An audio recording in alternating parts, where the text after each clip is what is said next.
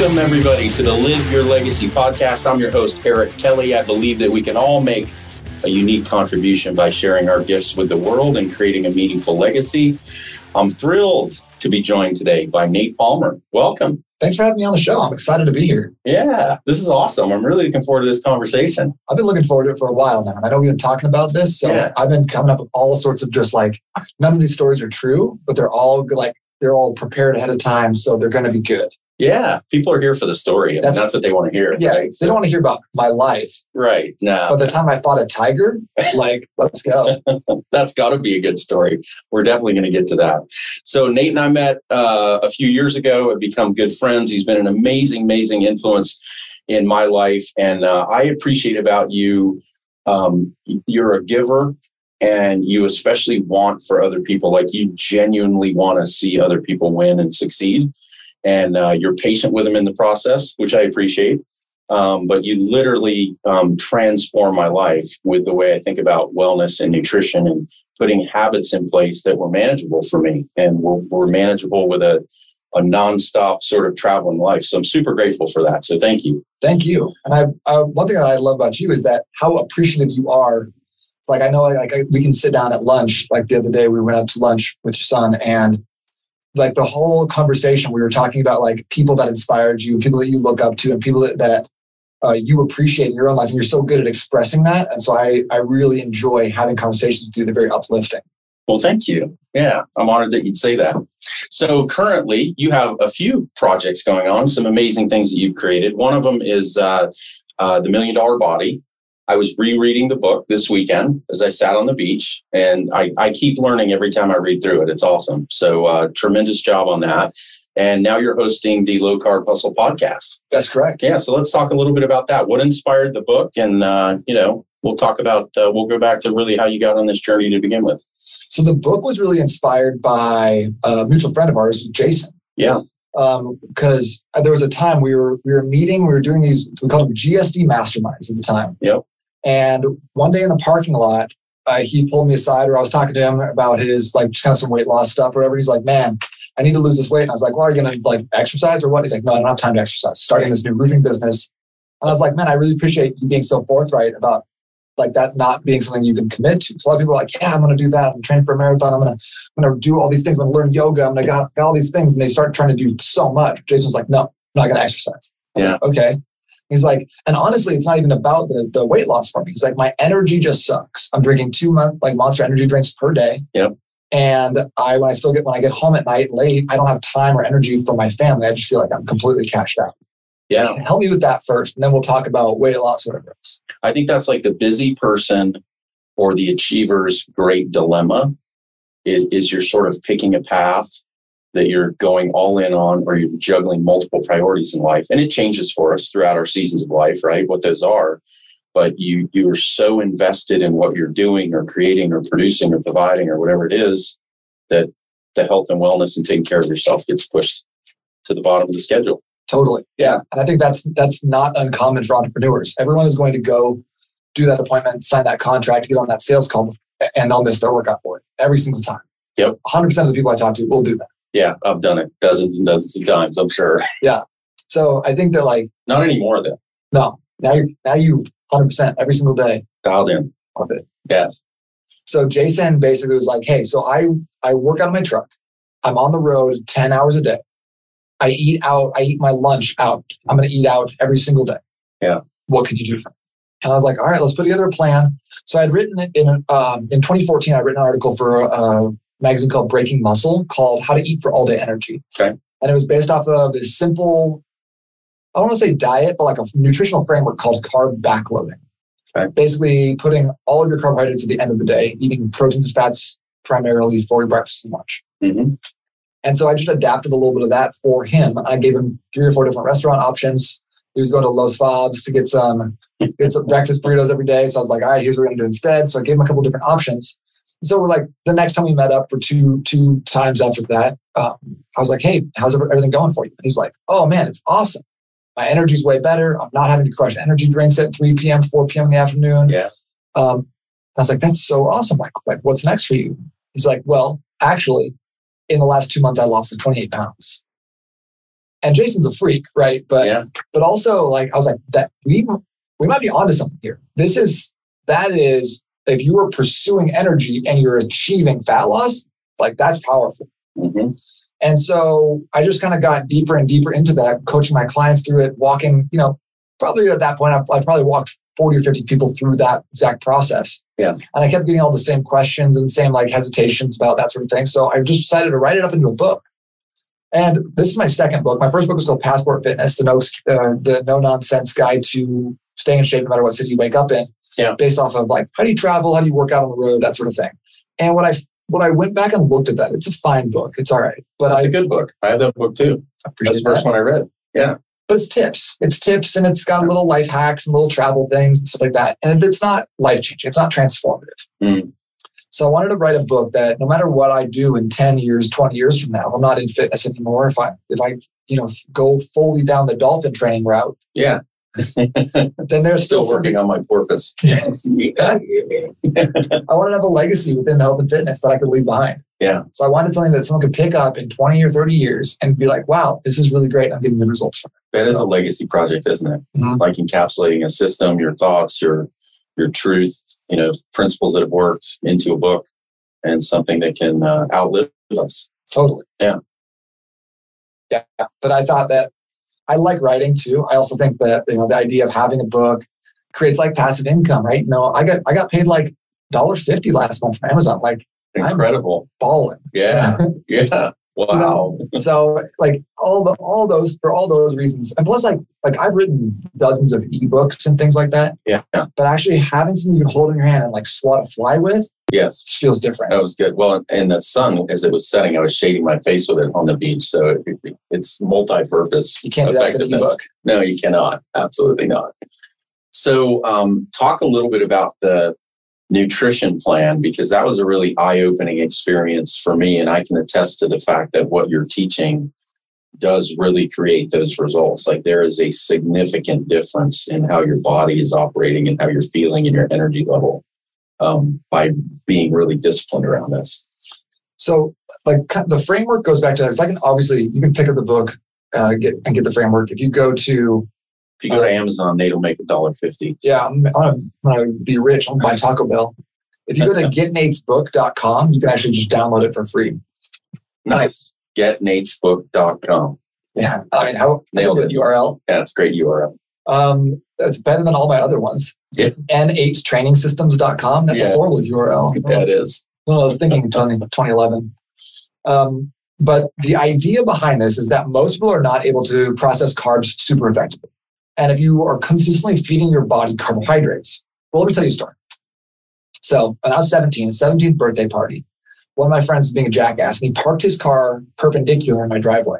Mhm. And I was like, you know what? I'm going to get him back. So I went out, got his keys, unlocked his car, put it in neutral. And then I started pushing it back. So I wanted to push it into the rocks kind of over here and be like, haha, your car's in the rocks. Really funny. Right. But he turned his car so hard getting up that by the time I got out to the front, I was pushing it, it starts sloping down my driveway, which is on a, a fairly steep hill. And so the car starts moving and I can't get back into it without dying. So I just watch as my friend's silver VW Beetle runs into my other friend's Jeep. And I was like, oh. That's awesome. Yeah. So I had to go back inside and be like, hey, I ruined my birthday. I run out. Yeah. Uh, so I get a, I have to get a job at this point. So I got to get a job at Albertsons. So you immediately acknowledged it. You didn't go around through the side and go into the backyard and be like, what just happened? What was that noise? Did you guys hear that?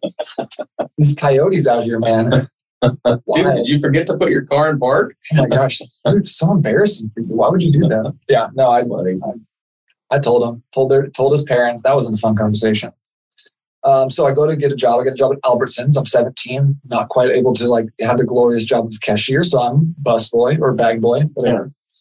And one of my jobs was to restock different foods that are like off the shelf, right? So, so when I go restock milk, what you do is like someone will take the milk from the front, right? Mhm. And then I don't come back and put new milk in the front and let that old milk just sit in the back, right? Right. You go around back and you put the new milk in the back. So you're always pulling from the oldest milk first. Yes. So that's kind of how I think about what how a lot of people deal with carbohydrates. If you're consistently feeding your body carbohydrates, hmm you're only going to use those carbs. your body has no incentive to reach into stored fat, stored energy to pull that out for you. So you need to give your body an incentive to go stock that, stock that milk the correct way, rather than just like eating food, burning food, eating food, burning food, which is why most people maintain their weight year round. And then between Thanksgiving and New Year's, they gain five pounds. And this happens every single year. Right. Because we just basically maintain, we don't know how to burn fat, we don't know how to use our energy appropriately. So the, the whole goal behind this is to teach your body to use your natural mechanisms, your natural biorhythms correctly. So you burn fat when that's appropriate, you burn carbs when that's appropriate. So you're metabolically flexible. So by giving yourself proteins and fats for breakfast and for lunch while you're most active, while you're walking around, you're depleting your glycogen stores. Glycogen is just the way we talk about energy, blood mm-hmm. sugar. So it goes in your muscles, it goes in your liver. And once you deplete that or you know get close to depleting it, your body is more able to reach into stored fat and use it. So by giving ourselves these cues, we actually get more in line with how we're supposed to be eating anyways. You know, it's all about like there's so many diet and diets and exercise out there that are force you to like white knuckle it, go head to head with your body and really just like abuse yourself mentally to get it done. Right. But this is like, how do we harness what your body already wants to do? How do we just come alongside it? How do we learn like the knobs and switches of your natural, your natural physicality so that you're not having to like go head to head with your body, but you can actually have this symbiotic relationship. Yeah. Well, I've I've found that um, you kind of get in like a nice rhythm with it. Like very, very quickly there's not like cravings or or things like that. Like being being away from carbs earlier in the day has been a really positive thing in my life. Perfect. Yeah. Love it makes a big difference. And then like i think there's a couple different things that you can be looking at to, to ensure that like if this mechanism is working or if any other diet or whatever you're doing is working is looking at what are your hunger cravings? Like because that's indicative of one of two things. Number one it's just a sugar craving because you're eating too much sugar and your body just is is asking for it because our once we get enough sugar in our gut or the I'm sorry, bacteria that feeds off of sugar in our gut, it'll start sending signals to release ghrelin, a hormone, to your brain. And ghrelin is a hunger hormone. And so that's why a lot of times at 10:30, at 3:30, at 9 p.m., we're in the fridge, we're looking around, we're like, you know, we lower our standards every single time until like our ninth time, we're like, yeah, I'll have an old piece of cheese and like the heel of a bread. Like I, I guess I'll eat that. Right. You know, just because we have mis miscommunicated hunger signals. So hunger signals is one, and then your energy. If you're if you're consistently digesting food, eating, digesting food, or you're out of alignment with your blood sugar, you're gonna have these like peaks and valleys, peaks and valleys where you're like, oh man, I am tired. I want to just lay under my desk. I got a good I got a good night's sleep, but I need a nap right now. That's the afternoon crash. Right? Yeah. Yeah. So I mean, some people even get that at 10:30. So if you just kind of pay attention to those two, those two like like cues from your body, if you can if you can figure out what your body is trying to tell you with those, you can start seeing is this particular framework or diet or whatever I'm doing actually working by eliminating those. Yeah. Yeah, yeah. Well, and we've uh, we've done some fun stuff together. Like I know you have a sugar detox, so we've done that program together. It's a little challenging at first, but it's cool, and you feel so energized when you're off that. And it's fairly quick. Yeah, five days. Yeah. Shout out the freesugardetox.com if you want that. There you go. Go hit it. Freesugardetox.com. God, I got some great URLs. Yeah, you do. Yeah, well, they're easy to remember. That's a good thing. Yeah, I love it. Simplicity, right? Complexity kills. Yeah, I love that. Talk a little bit about um, how you originally got into just fitness and wellness and how this became such a passion for you.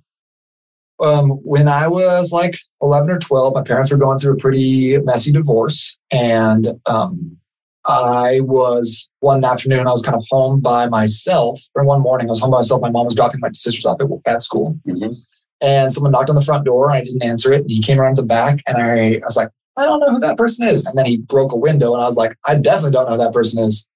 And so he came in my back door and I just got super scared, ran, grabbed a steak knife from the knife block in the kitchen. And then I went to my bedroom, shut the door, had one of those little rinky dink locks on it, like, boop. Then I crawled under my bed and hid with his steak knife while he walked down like my all wood hallway and banged on my, my bedroom door. And I was like peeing my pants. I was Did you know you were in there? Well, I, I think so. I'm not. There's no way for that door to be locked if someone, if everyone's out of the house. Yeah, sure. So, also, I wonder why he knocked. I have no idea. What a terrifying experience. Yeah, I was super freaked out. So I like between everything that was going on uh, with my like my family stuff, and then with this, I was like, I don't ever want to feel powerless again. Yeah. I don't ever want to be I feel like my autonomy is stripped. And I don't know if I would definitely not put those in those words as a 12 year old, but I just, I realized that if I looked like Arnold Schwarzenegger, I had neck tattoos, nobody could ever hurt me again. and I think that's, that's where a lot of this came from. It was in, you know, insecurity and being unhappy with who I was. And I think whether you're like on the side of it where you feel like scrawny and weak or you feel like you're heavy and overweight, like we all come at this from a place of like d- desire to eliminate pain in our life mm-hmm. desire to like escape the fear. And so I think that like even in gym culture, you see a lot of guys who are just hulked out, skinny tank tops, and so fucking mad at people and the world. Yeah. Because they're in so much pain and they've never and they've never found a good outlet for that. So they keep going harder and harder and harder on these things, but it's not but like wherever you go, there you are. So if you don't deal with who you are, it doesn't matter how much muscle you have or how great your beard is you're still yeah. going to be that scared little kid inside. So, so true. It's amazing how we see that manifest in the world too, isn't it? Like the emotional well being is really driving so many other things like energy level, interpersonal reactions, mm-hmm. probably body composition. How much do you feel like exercise and and really being physically fit is influencing mental health? Oh my gosh. Like I I don't think I can encapsulate it into like a single sentence. I think it's I think it's so important. And like I'm not going to sit here and say, oh, you have, you have anxiety, you have depression. Why don't you try working out? That'll fix it. Because I know there's a lot more nuance to it than that. But I think that there's also a lot more nuance to the state of getting physically fit. I know they didn't say being physically fit mm-hmm. because I think that like when I was when I was again like 13 or 14, a doctor had told me or told my mom that basically I was an exercise non-responder and I would never have muscles. I would never be able to, to gain any size. Oh my gosh. Yeah. So fast forward 22 years, it got you, you know? Right. So, but like the process of, of working out and training for me was not that much, wasn't like fun and easy. I feel like a lot of people, you know, look at a dumbbell and start to gain weight. Our friend Joe, yeah. Joe is just like, just yoked out of his mind. But I just felt like it was everything that took me two or three or four times as long as other people that I saw doing the same things, eating the same way. And I think that by trying and failing and then trying again and keeping going and like developed this kind of insatiable confidence where I feel like it doesn't matter what I want to do, I'm going to accomplish it. I know I'm going to. Uh, it might take me twice as long, and that's okay. Yeah. But I I have this like idea about myself and my like my own way I view myself is like I have a really, really high self confidence, self self efficacy because I have seen myself accomplish things over time. So I think that like I, the reason I consider fitness and nutrition kind of a, a cornerstone piece of like just kind of total well being, but like mental health as well, is that by developing that confidence, developing that discipline, and developing those skills, at the end of the day, no matter if you have a six pack and you're shredded or you're still like like like a long long way to go, you're going to feel so much more confident in your ability to accomplish and get past those those hurdles that get thrown in your life. Mm. It's really it's really the discipline too that fuels the other two, isn't it? Like that fuels the skills, and the better that you get at something, and the more consistent you get through discipline, now your confidence because you're really fulfilling your own self confidence by like, I can do hard things, I can do hard things, I can do hard things, I can push through some temporary pain or discomfort or whatever it is. Yeah, yeah. and it's it's like being a, like allowing yourself to embrace the monotony, like mastering the mundane of the day in and day out of eating boring foods or doing the same exercise at the gym. Mm-hmm. Like, and if you can do that, because like you can't build discipline without repetition. You can't build anything without repetition. Yeah. So you got to get those reps in. And then once you get to the point where you're like, okay, the reps are on autopilot. I'm just doing this because I know that I because this is what I do. That like you know because it's not it's not this fast. You eat one salad, you get a six pack. You don't do one workout and start to have biceps. Yeah, it takes time and energy and effort. So if you can put those reps in and start again, like not thinking about your your nutrition as a way of like I'm going to lose so much fat, but like how do I build my energy? And not thinking about your your training as like how do I get skinny, but how do I build my discipline? How do I become like a hard motherfucker that can that can do this day in and day out, even when it's not that much fun? Yeah. Because like my life is extremely comfortable. I don't have to do anything. Like right. If I if I didn't want to, like I would I don't really have to push myself in any regard. Like I have running water, I got a house, I got car. Like I have, I have all these amenities provided for myself. So like if I don't find ways to get out of my comfort zone and push through in like something that's difficult or that doesn't feel that good, like then there's there's I'm not gonna like I'm not going to have that difficulty in my life until until life is like, hey, I got something for you. Right. You know, so kind of manufacturing that that difficulty is crucial to self-esteem and self-confidence. Yeah, I totally agree. Uh, well, because you're kind of exercising that self confidence muscle. You're exercising the perseverance through adversity, like, you know, ability in your body. And uh, I feel really short sitting next to you today. Well, you have a, your chair, chair is about lower? six inches lower. I, mean, I know you're taller than me, but oh, look, that's better. Oh, yeah, look, wait, that's way better. Uh, what I what I was gonna say though actually was it's really encouraging, like sitting next to you. Not everybody will see this on video. Most people hear it on audio, but um, Nate's pretty jacked. I mean, he's got like veins in his arms. Like, you know, it's like, you know, he's I'm like sitting here interviewing an Adonis. And he's like, Yeah, I've failed at fitness programs. I'm like, Really? That's kind of encouraging to me. So, yeah. in a weird way. Yeah, totally. Yeah. But I, I tell people all the time, like, I'm, I'm nothing special. I can get most people to kind of get into similar shape as me in two years. And it took me 17 of training pretty much nonstop. To so there. you can accelerate the trial and error of your 17 years yeah. of growth. So I think that I also was operating at a bit of a deficit. So like not not all these little things worked for me. So I had to find all like the workarounds and like the, the fixes and the changes and the tweaks and stuff like that. So you know how you ever try to be tutored by like at math by someone who's really good at math? yeah, they don't understand you, right? And they're like, they're just like, you just act, you just do those things, and you're like, wait, how do you? What do you do there? And they're like, you just do it. Yeah, you know, they're doing it in their head. Yeah, you're, you're pulling out your TI like. so I feel like yeah. you know, most trainers are like that. Most trainers got picked first for dodgeball. You know what I mean? Right. Like everyone, right. everyone you see at at Gold's Gym, they were good at physical education in high school. Yeah, I was not. So I've had to like do a lot of different things that that have like enabled me to be a better coach because I was so crummy at this stuff to start. Yeah. I think that I think that's so admirable of you though. And I think you discovered your passion through this this process because I know that you're passionate about it, but the idea that you weren't good at it and you weren't initially like somebody that was really into fitness or nutrition or any of that stuff and that you I, I think that that your 17 year journey is what specially equips you to be able to adapt to different individuals. Like you mentioned jason and you've done certain things for me and like well here's how we're going to do this and this is what i think is right for you right now and this is what i don't think would be good for you right now. And you're like really really skilled at that uh, which comes from the 17 years of of trial what you went through trial and error yeah yeah exactly yeah i think it's really cool so. yeah well and now the results are evident of, of your work um, and just to your point like to be able to accelerate that for somebody that's like, I am really passionate about making this commitment. I'm going to take on my wellness. I want to develop a certain physique or certain confidence or certain consistency for years, as my coach talks about, which I know you're into as well. How many workouts have you missed over those 17 years, by the way? Um, I don't know how many. Um, I was pretty streaky when I was when I was younger. I told you the other day at lunch that I have not missed a workout since November 11th, 2015. So that's I'm on a, I'm on a pretty strong seven year streak right now. Yep, about to get to seven years. That's pretty amazing. Closing in November November 11th. That's awesome. I love that you know the date. I remember it, and I don't because I, I don't I didn't want to like. I felt really bad about it because I felt like, and then you know what? No one cared. No, like no one gave a shit. But I, knew. But I knew, I knew, and I just didn't like how that made me feel about myself. Yeah.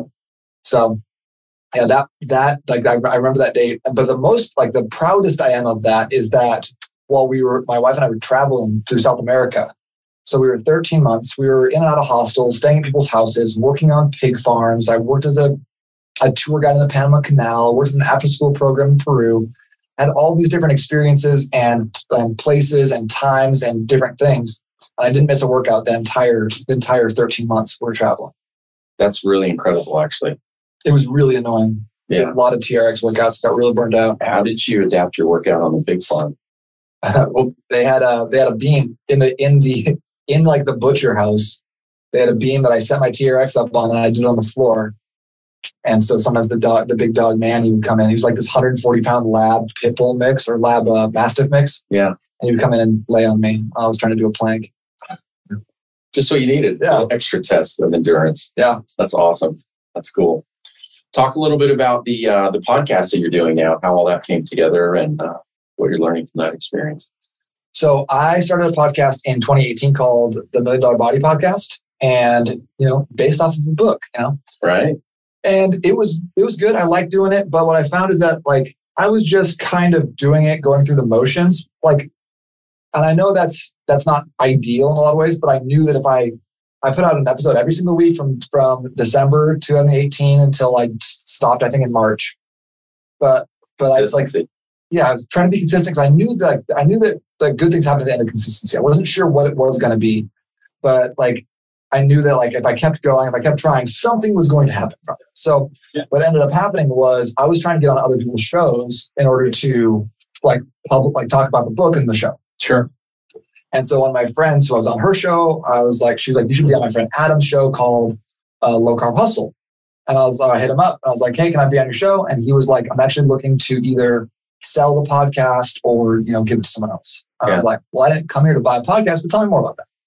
And so we talked about like numbers and what it was and what it looked like. And he'd had a much bigger show. It was much more professional. He was doing a real like a really nice job with it, intros and outros, had some sponsors.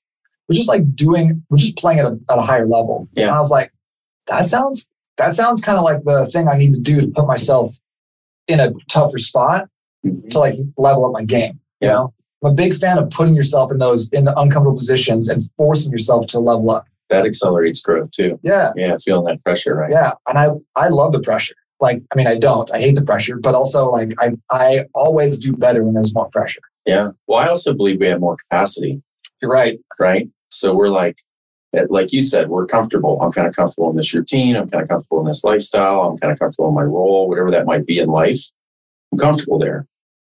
And so then when we take on something new that sometimes scares the shit out of us, Yeah. and get really uncomfortable, all of a sudden we're like, wow, I have way more capacity than I thought I did. totally. Yeah. I think the Navy SEALs say that like when you feel like you're done, and they're talking about physical exercise, you're Yeah. about 40%.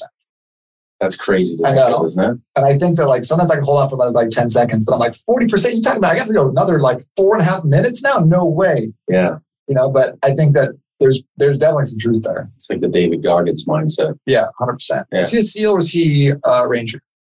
He was a SEAL. I think so. That guy's crazy.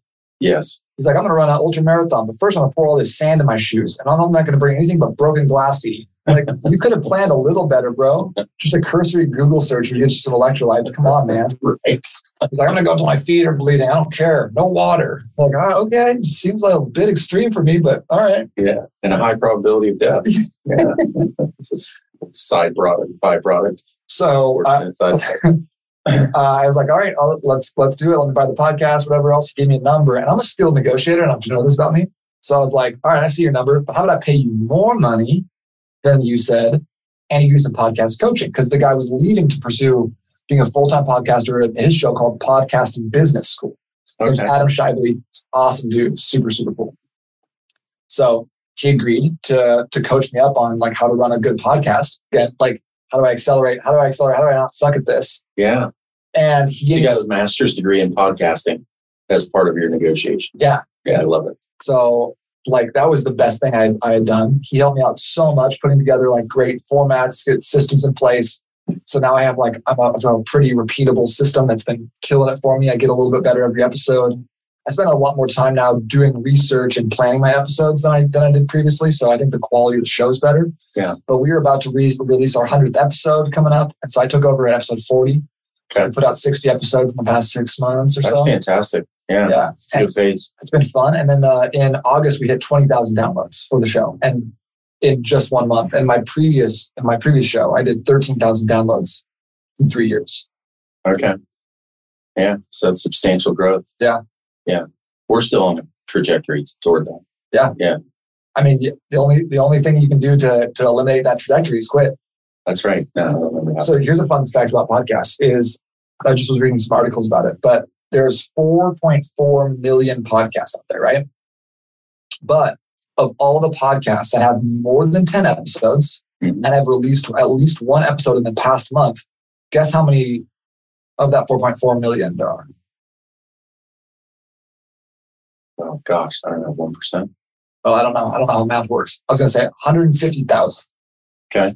So if you've done more than four, uh, more than 10 episodes, Yeah. you are in like the upper echelon of podcasters. You're in the top 5% podcasters.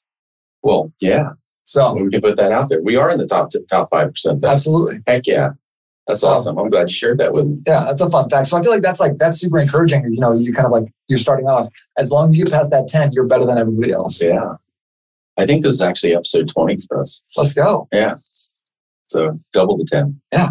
yeah, Not done yet more. either. Oh no, we're gonna keep going. This is gonna be a memorable one though. I hope Yeah. so. What are you learning through um, through the podcast? You mentioned learning to be a better podcaster. You talked about that a little bit. What else are you learning through that experience? Um, I've been doing uh, like so. I release an episode on Wednesdays that's a little bit more in depth. We go over a specific topic, answer a question like about you know, like we talk about insulin resistance. Or we're, this week we're releasing one about like four excuses that keep people mentally soft and and keep them away from their goals. Uh, I do like I'll do expert interviews on this on that episode, and that's been a lot of fun.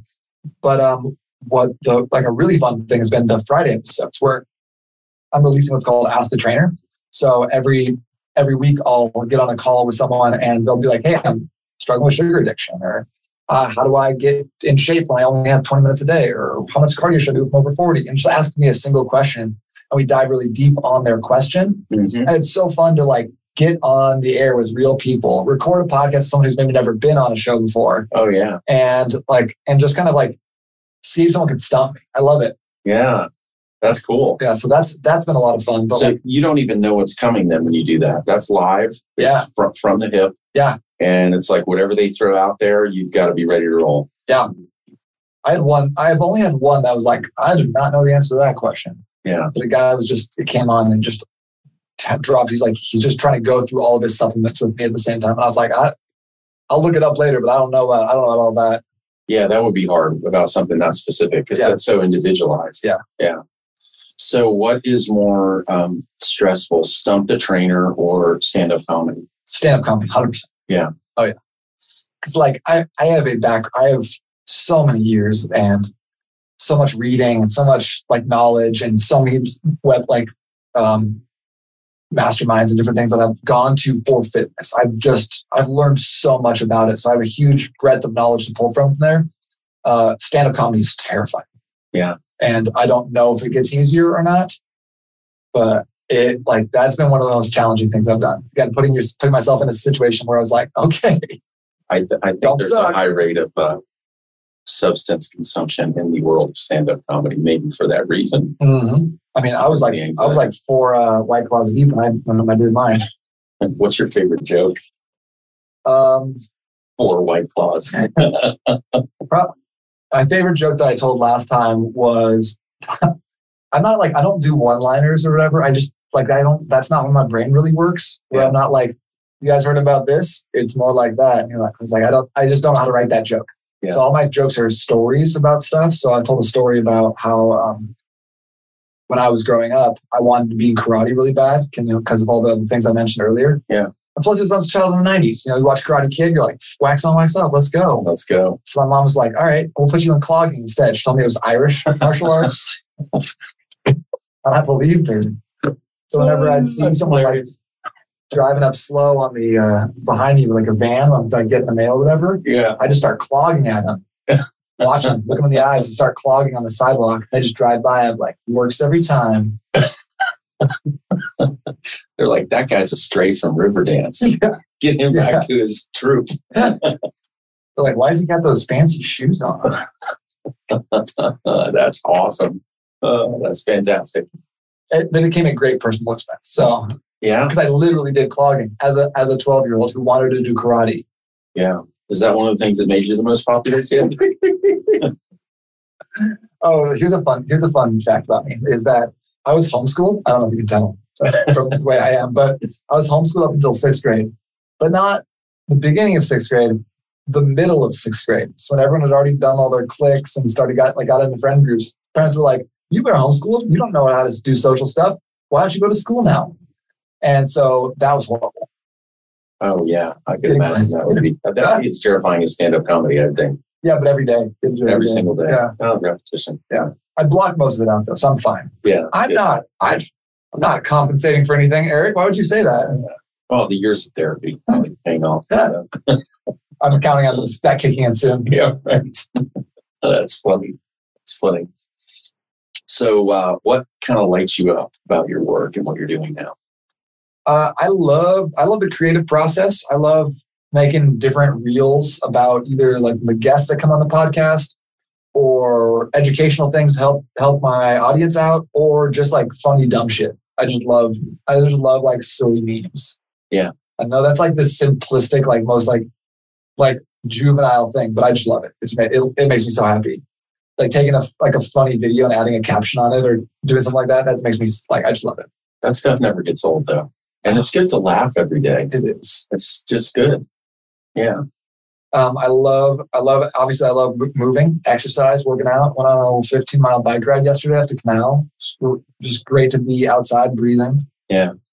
And I, you know, I like my family. They're good too. Yeah.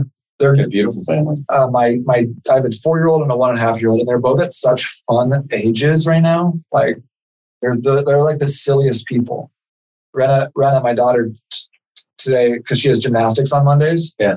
And she goes, she runs out of her room. She goes, I will never do gymnastics. And my wife and I are like, oh, here we go. And she goes, I will only do fighting gymnastics. And then proceeds to like eh, punch the air a bunch of times. And I was like, we're like, who are you? Yeah. I'm guessing Yeah. part of the gene pool. Yeah, it comes right naturally. Uh, so, so they're great. I like, you know, yeah, that's really cool. That's really cool. How big of a driver is that in your life in terms of where you structure your life and your schedule and your time and, and your personal priorities? it's definitely a bigger drive. I know a lot of people are like, oh, like I do this work for my family. I don't necessarily think about it like that. I tried to for a little bit, but um, when I came down to it, like my family doesn't care how much money I make, really. You know, as long as I'm making enough to support them, it's like there's not a huge difference in our lifestyle if I double my income. We probably live in the same house, we probably drive the same cars, we probably do all the same things. So that made me really reconsider like okay well if i do have a job that's a little more flexible what how should i like use it in a way that's going to serve my family the best so what i've been trying to do is be done at work on at 12 on fridays and be done at work at 4 p.m be home by 4 p.m all of the days Yeah. so it doesn't always happen but it's been it's been great to have the flexibility to get home kind of like as the kids waking up from naps Mhm. and then just kick it with them in the afternoon. So like my dad was always home at six thirty seven after after he's a real estate agent. Yeah. Long day of work. You know, you like you didn't really get to see him, saw him on Saturdays a little bit. So I just wanted to be Well, be honest, most real estate agents don't work that hard. so I'm just teasing. I don't know. I mean it was before the internet, so I don't know what he was doing. Yeah, right. I never know what he was up to. Listening books. Yeah. Yeah. I went to the office sometimes. He was like he was all like that, that real buttoned up. He wore a suit every day. Yeah. Drove a Cadillac. Yeah. I don't know. I don't know what he was doing. Yeah, that was the old school business model. Probably. Yeah, that was it. Did you wear a suit? Yeah, that's. Uh, I wore a suit in my corporate life, Okay. and and I remember when I got into real estate, and I'd had kind of a transitional time between corporate. I'd done a little consulting or whatever, and I was like, real estate's the thing for me because I had kids at home, and I'm like, I don't want to fly 100,000 miles a year anymore in a corporate job. And uh, I went on my first listing appointment, and it was this little house that was I don't know, we were probably going to list for 150 thousand dollars to say, and I show up in my blue suit and my yellow power tie and my tightly pressed shirt. And these people are like, whoa, dude, like, what planet are you from? It was too much for them, you know? So after that, I kind of toned it down. And I'm like, I'm always going to dress professional, but, you know, I'm going to, I'm going to keep it a little bit more comfortable. Did you make the sale? Uh, that one I did not. I did not get that listing. Yeah, failed right out of the chute. yeah, crashed and burned. It's all right. Valuable lesson learned. Yeah, yeah. Don't wear a suit to a listing appointment like that. Just take So- a page out of Dave Matthews playbook. Yeah, absolutely. That's funny. So, um, you talked about uh, like making more money and things like that. But one of the things that I really respect about you, like you, you have really followed what seems like an intentional plan. Like when you wanted to travel, you guys spent time traveling for an extended period of time and really seeing the world and experiencing the world, and were willing to sacrifice probably some comforts and conveniences and things like that to do that. And I still see you manifesting that in your life today, even though you're highly successful now. And you're like, I probably could do more. And I also prioritize things like being able to take a 15 mile bike ride. Yeah.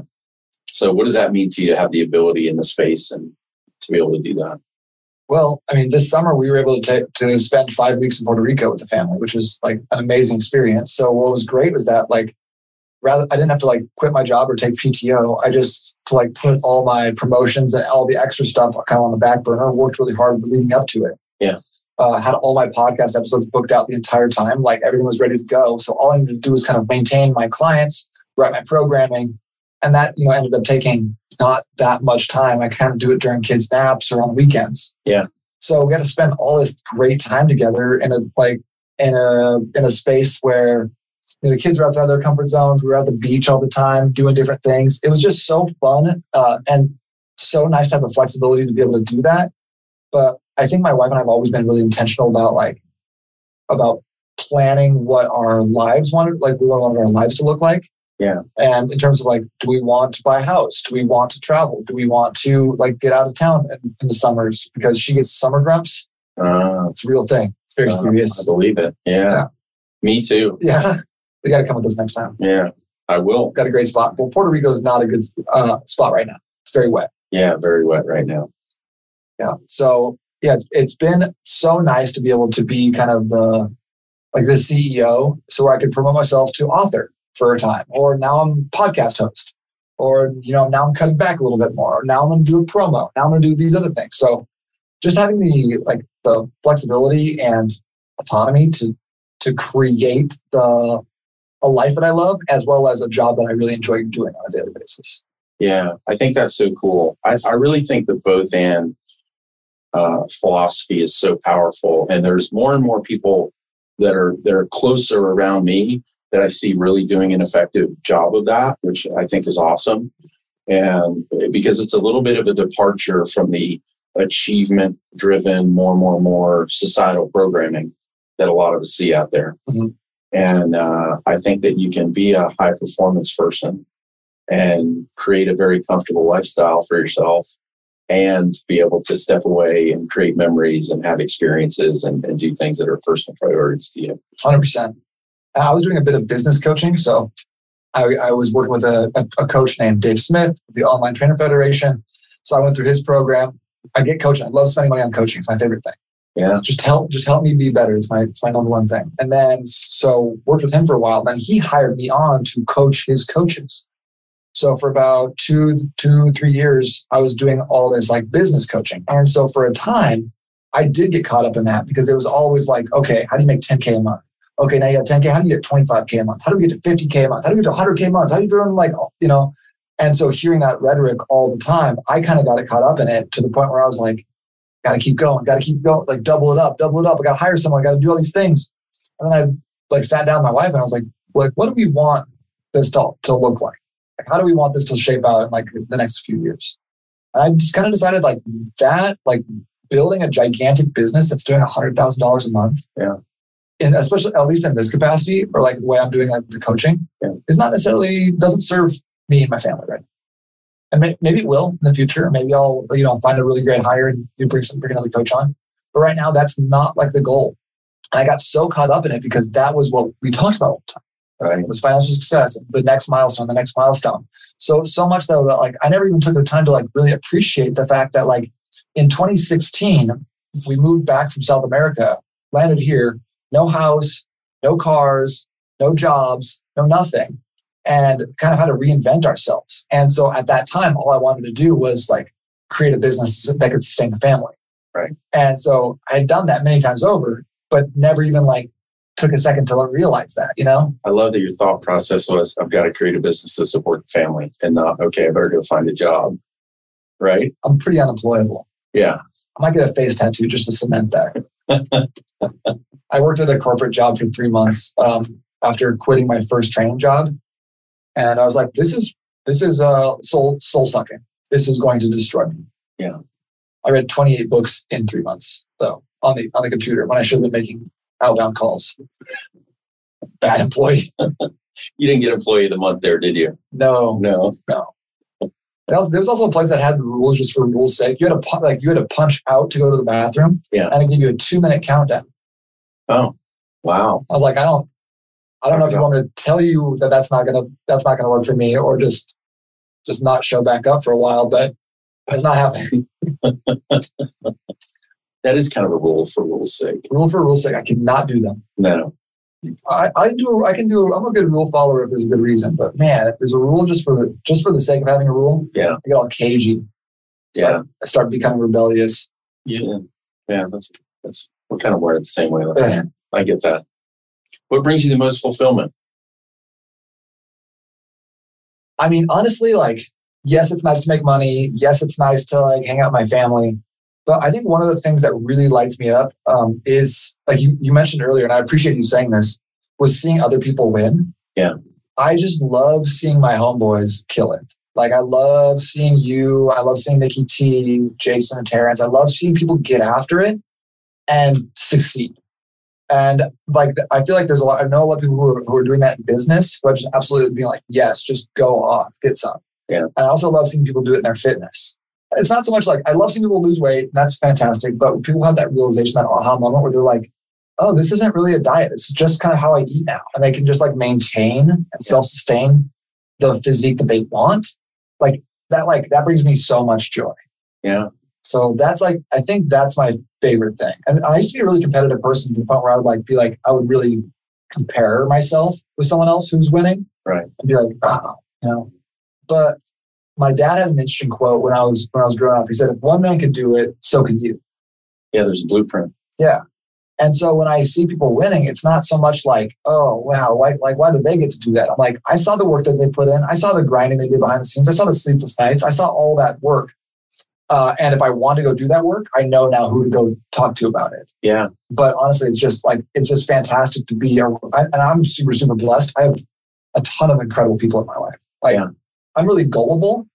I don't know if you know that or not, but I know so many people who are very very wise, intelligent, and have a lot of experience. So I just tend to take people's word for stuff because all my friends are epic. And so I love seeing those, like, so seeing people win, and I love hearing that, like that, those stories.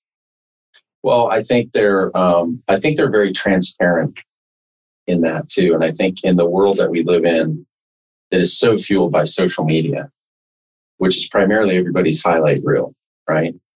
And the thing that I appreciate about a number of the people, you know, that you mentioned that we're connected with, and just for anybody listening, like getting around the right people, like you mentioned, paying for coaching find somebody that you respect and admire and you align with in you know ideals or principles or things like that or that you want to mirror what they've had and learn from them and and make an investment in yourself you know participate in that. Start small if you need to start small. I mean i've made small investments. I've been to free stuff. I've made some really sizable investments in coaching too.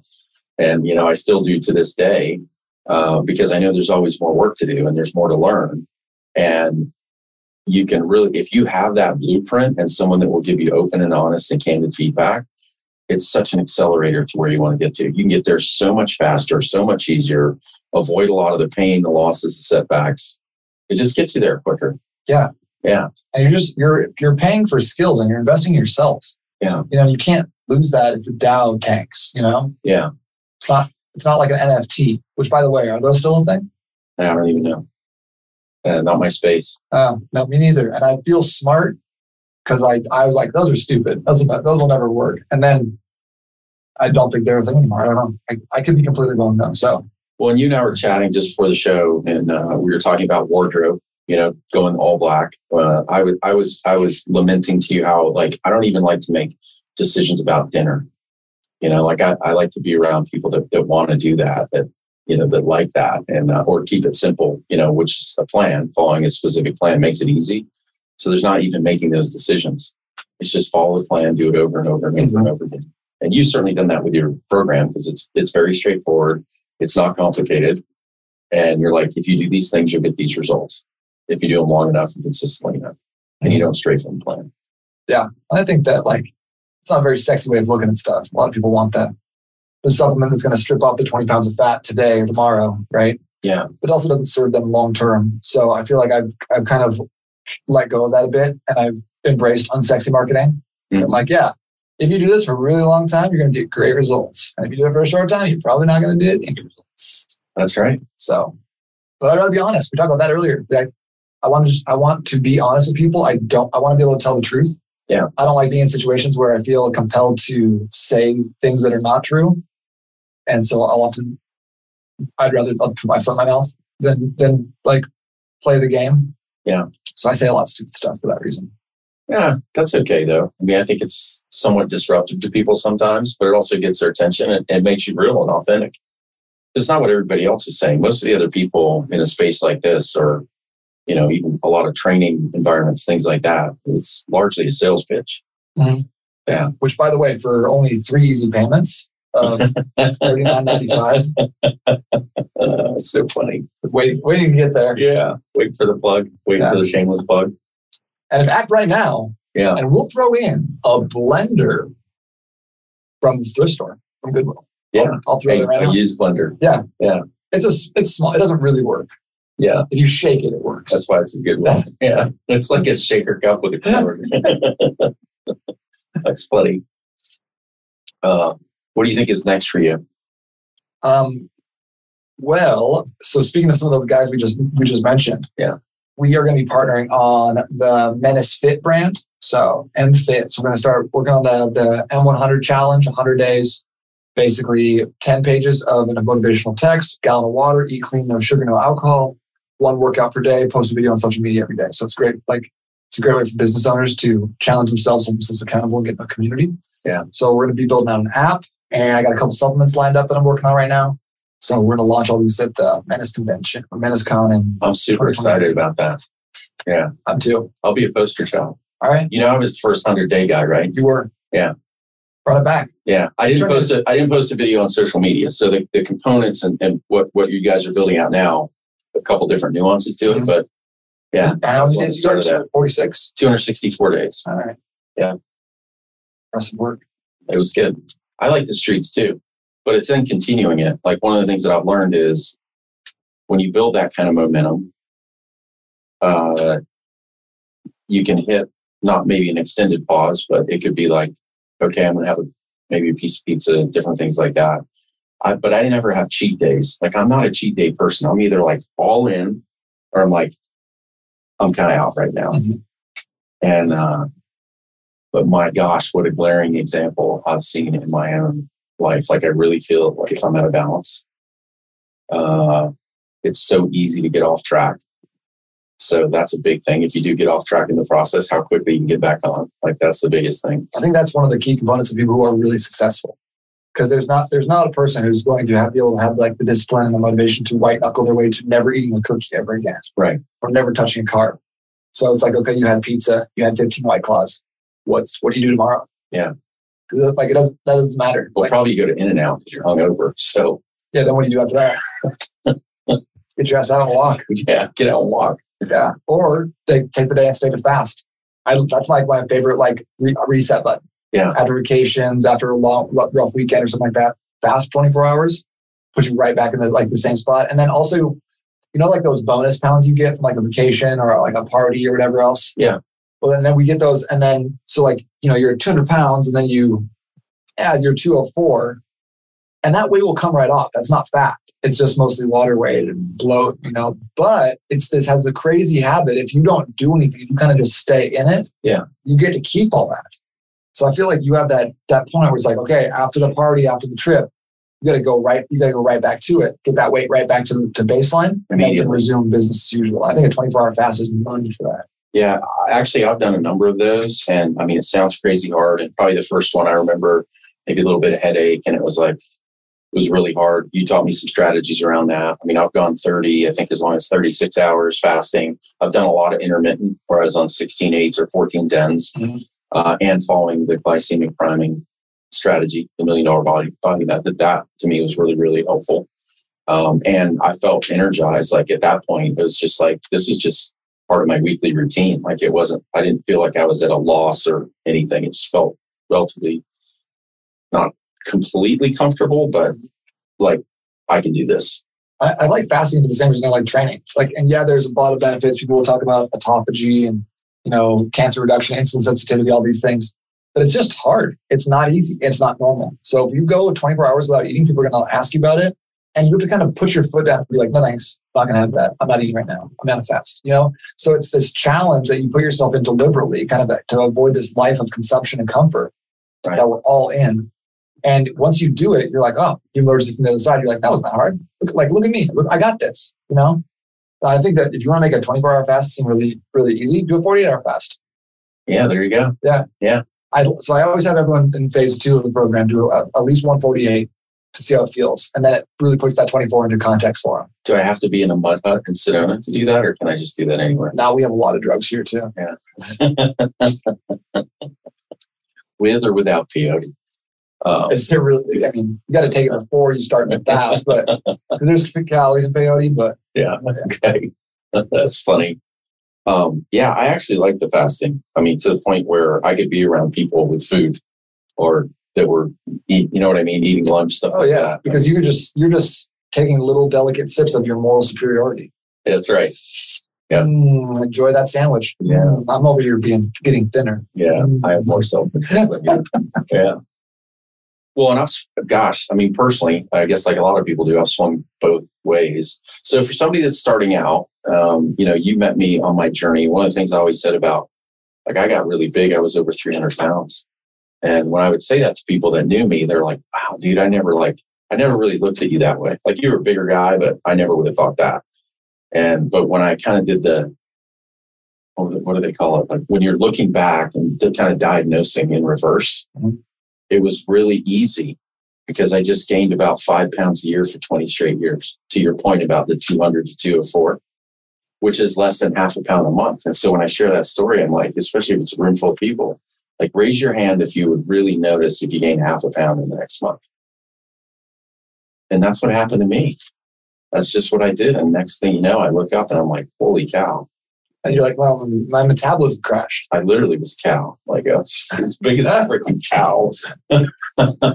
yeah, metabolism crashed, didn't feel good. Exercise was hard. Yeah, but it's just so it's just so easy to get like like you said a half pound a month. What does that equate to? So if a full pound is 3,500 calories, half pound is like 1,800 calories. Yeah.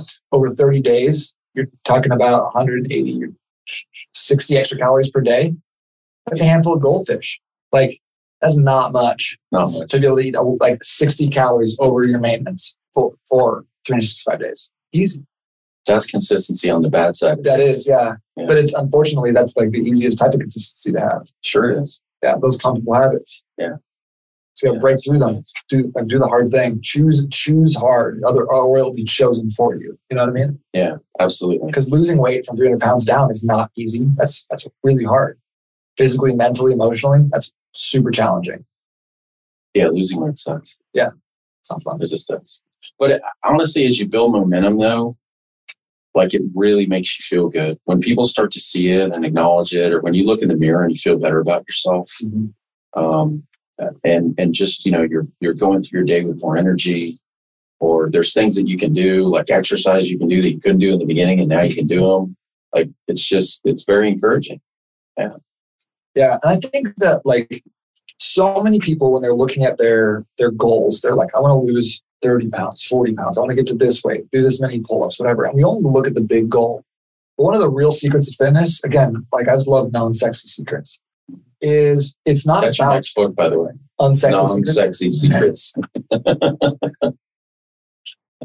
It's a it, the, I think the cover is like this beautiful woman with like a trench coat on, and she opens it up and she's wearing like a full suit. yeah right It's not sexy. it's not sexy Maybe she's wearing overalls. I don't know. yeah, Work in progress. yeah we're spitballing here Yeah. Um, but the what, like one of the big secrets is it's the micro wins, it's the little wins, it's the doing exercise you couldn't do before, it's seeing a half pound down on the scale, it's enjoying your dinner that was healthy, it was doing it was accomplishing your fast. And if you can just keep stacking those micro wins day in and day out, and every single day you're winning, you're just aggregating these wins all the time, then you'll look up and you're like, oh, I got my big goal. Yeah. But if you're so fixated on the big goal that nothing else brings you happiness, you, you, it's hard to get there. It's hard to get to the point because you're not going to feel successful at all until you accomplish the big thing. Right. But if you allow those little things to fuel your success, you can start stacking those on a daily basis, which is why I think a morning routine is so helpful. I think that's why I've had people go through a, a phase one of the program in the first month so they can get these wins rather than being like, well, let's eliminate one soda. You still do the other one soda for the day. Like I want to, I want to give people something that they can look at and be like, that was a win for this week, today, this month. Yeah. Because then you can start stacking those things up, and then stacking up wins up, and you're gonna look back and be like, wow, look how far I've come. Uh, it's powerful, man. I, I was kind of the dorky guy that I actually bought magnetic calendars. I started with one and put it on the fridge so I could check that box every day. And that became a sense of fulfillment. Like I didn't want to, you, you put enough of those check marks in a row and it's visual and it's right in front of you. You don't want to have a day where you don't have a check mark. And I, I ended up having, uh, I bought six more of those calendars. My entire fridge was covered with magnetic calendars. I love it. Yeah, but it worked for me. I mean, it was simple, um, but it worked. You know, and probably saved my life, honestly, as as events unfolded in my own life, to not have that weight on me uh, certain times. So yeah, so thank you for that.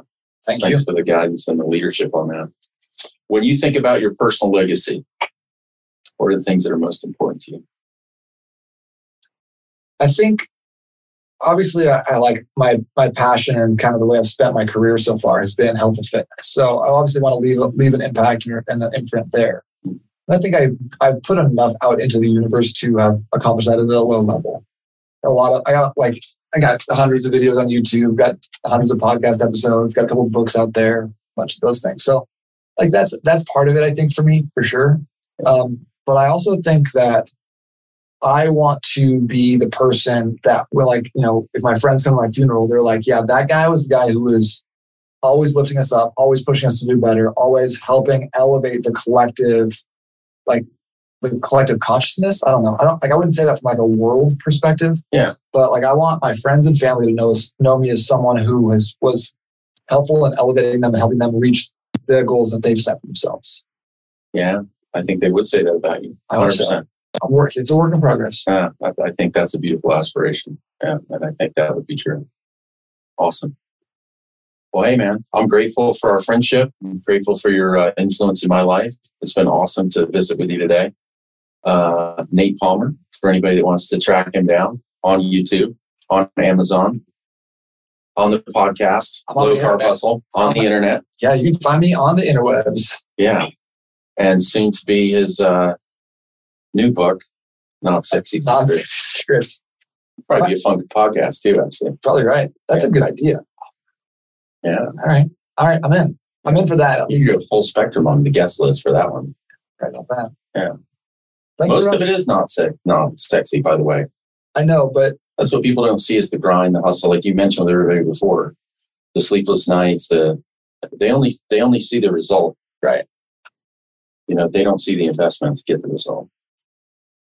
Yeah. I feel like a lot of times, you know, you see people who are you're like, wow, how did you get so successful? And they're like, it took me 13 years to become an overnight success. Yeah, of course. Yeah. And you just don't see any of the other stuff. You well, nobody notices until you reach like a certain pinnacle mm-hmm. or, or certain visibility. Nobody knows. That's probably what it is. Yeah, that's all right. Yeah. In fact, I like that quote nobody cares, work harder. Yeah, I love it. It's awesome. Yeah. Well, thank you for having me on the show. Hey, man, fun. It was a pleasure. This was great. Uh, maybe we'll do another one. We'll do a follow up. Follow up? Yeah. We get some of the real stories. The get some of the real stories. Yeah, absolutely. All right. Great to see you, my friend. Appreciate you, brother. Thank you, brother. Bye.